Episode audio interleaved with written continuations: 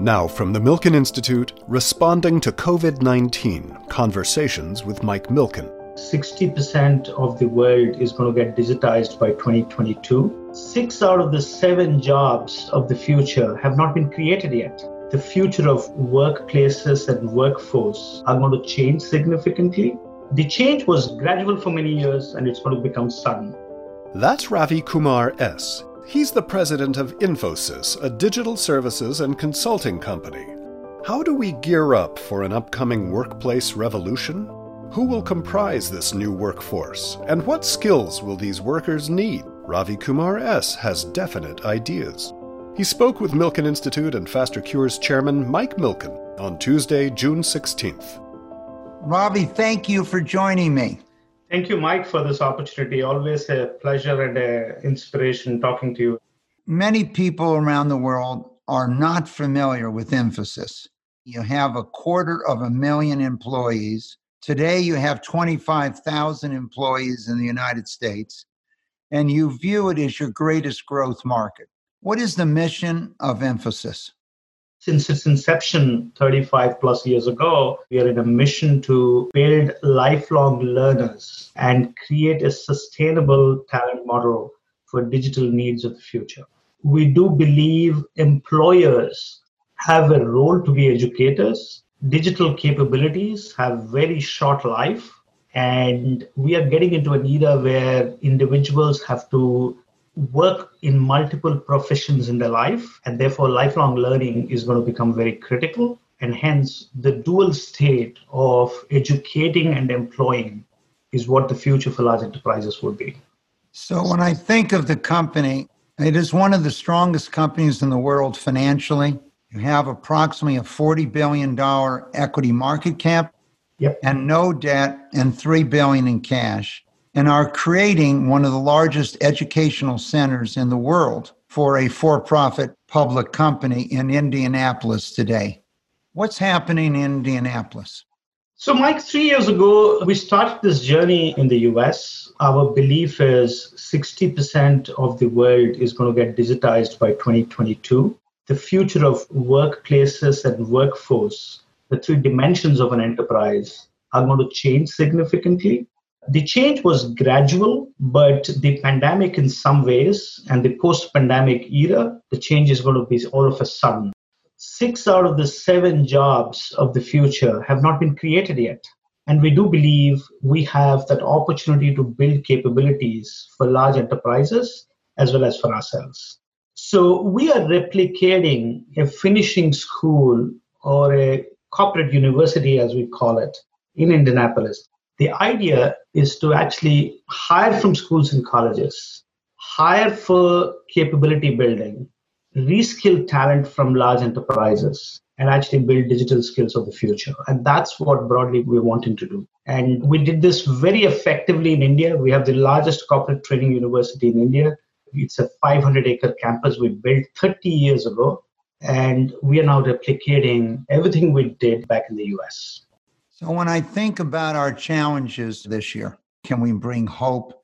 Can we bring equal opportunity? And I think in many ways, you're focusing on community colleges. With the cost of a university escalating today, let's talk about how we can reduce the burden of student loans and by giving people an opportunity for a high quality job and skills that will allow them upward mobility in the world of the future. In the United States, in the last 25 years, the cost of education has gone up by 150%. In the same period, inflation has gone up by roughly around 45 to 50%. So the cost of education has outpaced three times the cost of inflation. 5.5 million students go to community colleges in the US. Two thirds of the workforce, out of the 160 million workforce in the US, actually doesn't have an undergrad degree. They either have an associate degree or a high school diploma. And that divide, in many ways, digital capabilities, new age capabilities, digital backbone jobs could have potentially bridged. But the virus itself is going to accelerate the digitization of enterprises. And the debate around the divide is actually going to trigger an acceleration of adoption of community colleges into digital skill capability building. I do believe that digital backbone jobs will blur the line between white and blue collar jobs, as we called them in the past. The debate of inequality, which is all over the world, is going to trigger that sudden shift. 70 to 80% of students who go to community colleges are from the underserved communities. They actually work part time in two or three small jobs. They have an American dream in their minds, but they still don't find an opportunity in the corporate world. I hope corporations will start to look at skills rather than degrees to hire. Interestingly, Mike, the half life of skills has gone down, which really means you don't need a four year degree to be in a digital job. You need a lifelong learner. And I would believe this is our single biggest chance to bridge the divide using education as the equalizer.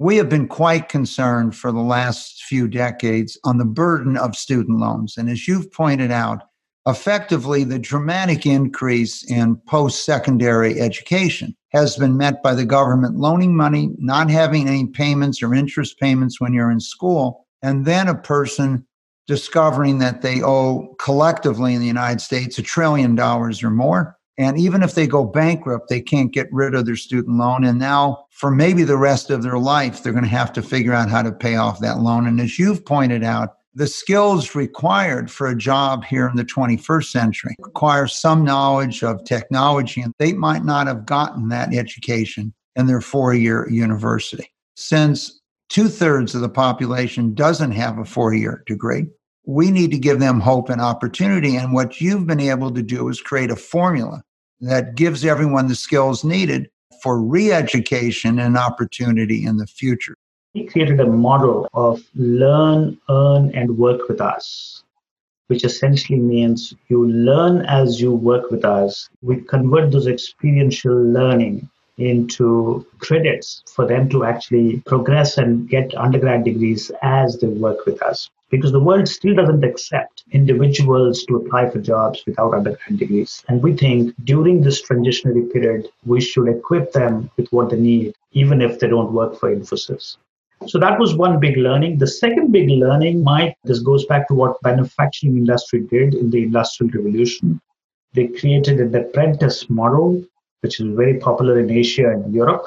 The apprentice model was to handhold as you learn and um, organizations have to allow apprentice model in digital jobs so we created an apprentice model and these are mostly from the underserved communities where you need mentorship and you need soft skills enablement. So our belief is as you hire from the schools, as you hire from associate degree holders from community colleges or with uh, high school diplomas, you need to do hand holding. And we believe that template which we have built is replicable in across the US and it's replicable with state governments. So we are helping some of the state governments where we have set up our centers to leverage this template of learn, earn, and work and credentialize the learning.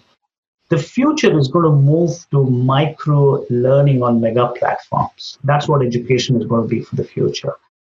I completely agree with what you said. Student loans is a vicious cycle.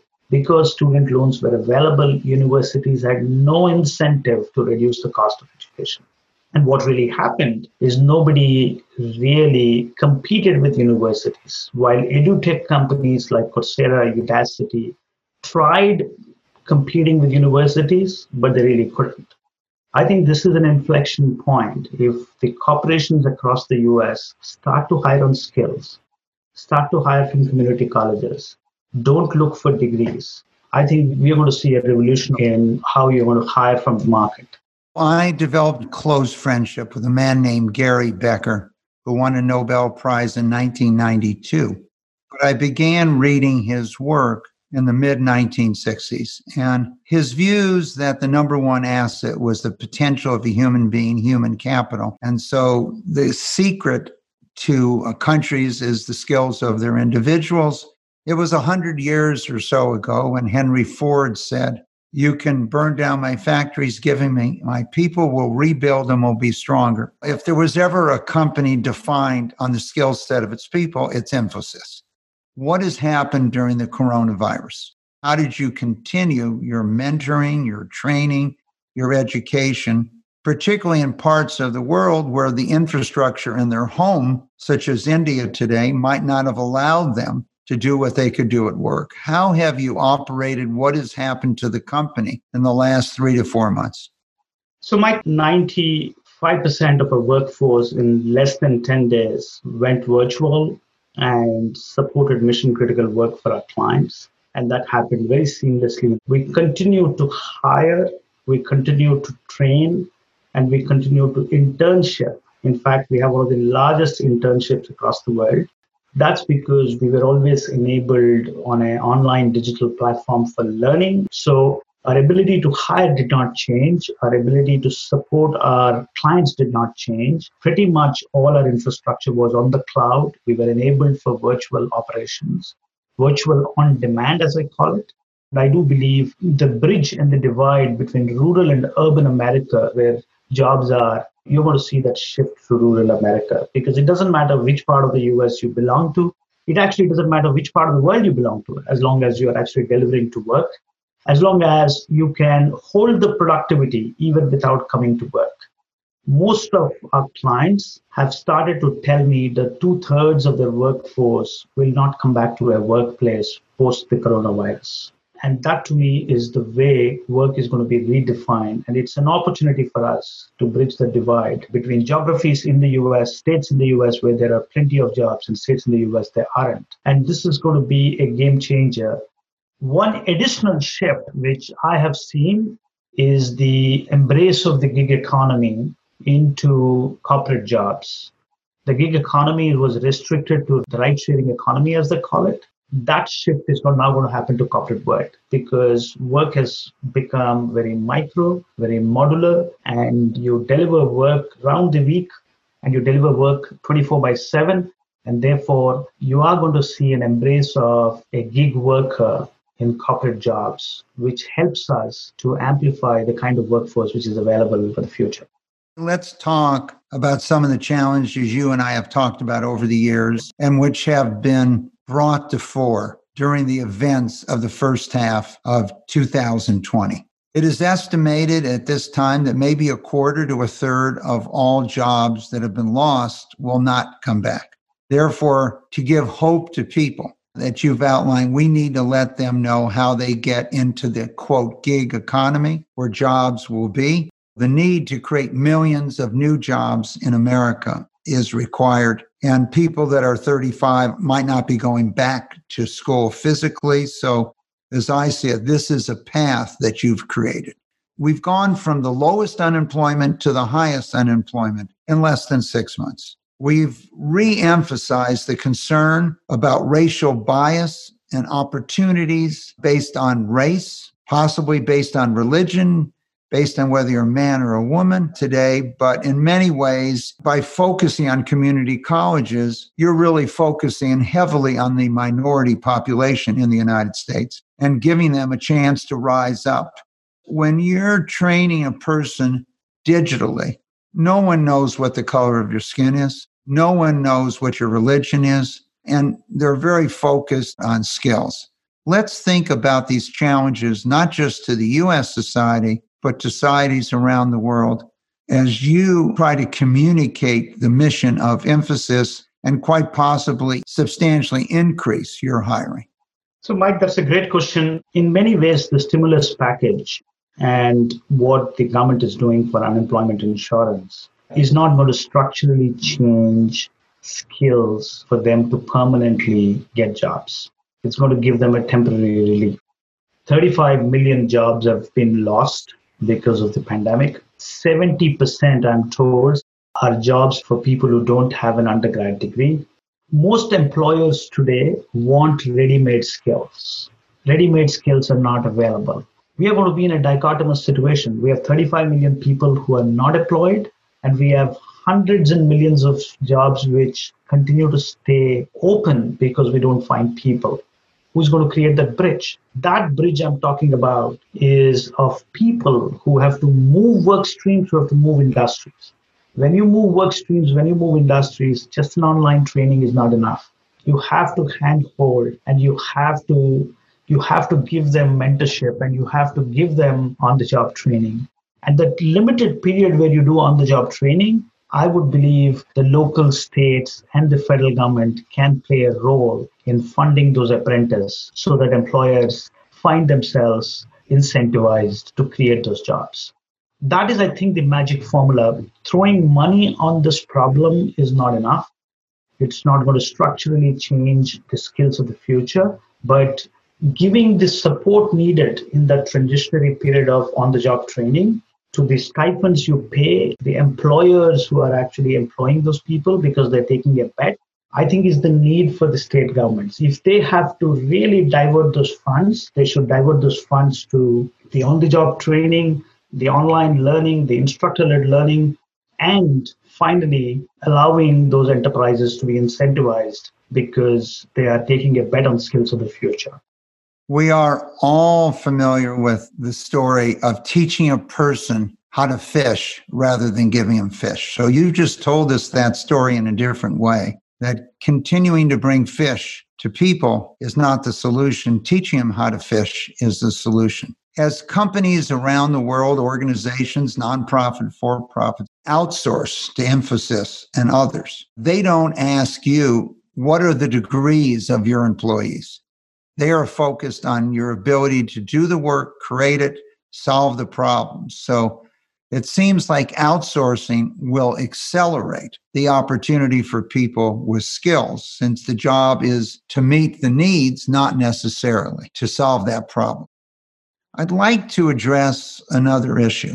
Infosys is its employees. It's the services and the work they do for companies and organizations and governments around the world. What did you do to protect your own employees? We made sure that we keep our employees' health and employees' safety the topmost priority. In fact, our, our employees were stranded in different countries because they couldn't go back home.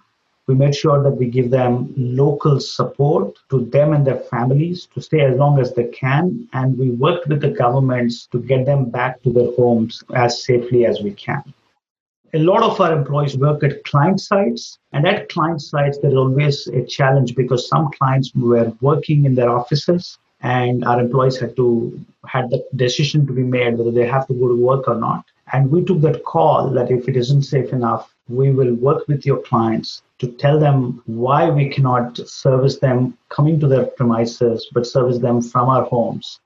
And as long as we can service them from homes it shouldn't matter for them so that has been our priority. We were very keen to look at mental health. That was a very important aspect of uh, it was not just physical health, it was mental health as well. A lot of uh, employees were very anxious. So we ensured that our communication was almost 10 times more than we do otherwise. I think we should over communicate to the point where people start believing that there is somebody available behind to support you in the process.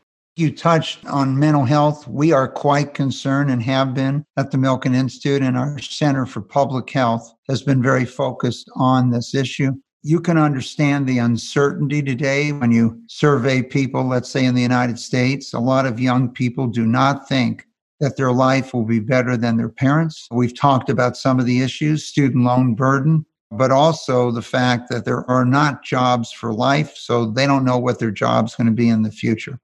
Let's talk about your own family. How have you done there?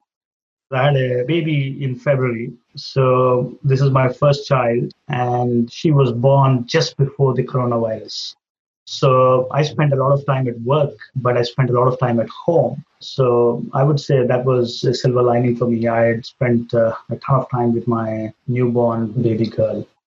I live in New York, so it's been most impacted. And plus, you live in compact apartments, so you could get frustrated by the fact that you can't even walk out. But I would say I've never felt more gratitude for what I have in these times than ever before. And that I believe every one of us who has gone through this period would find themselves immense amount of gratitude for the small things we always ignored.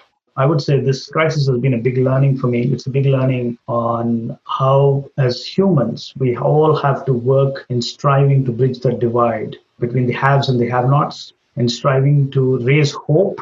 I've never found myself thinking more about raising hope than I have done so during this crisis.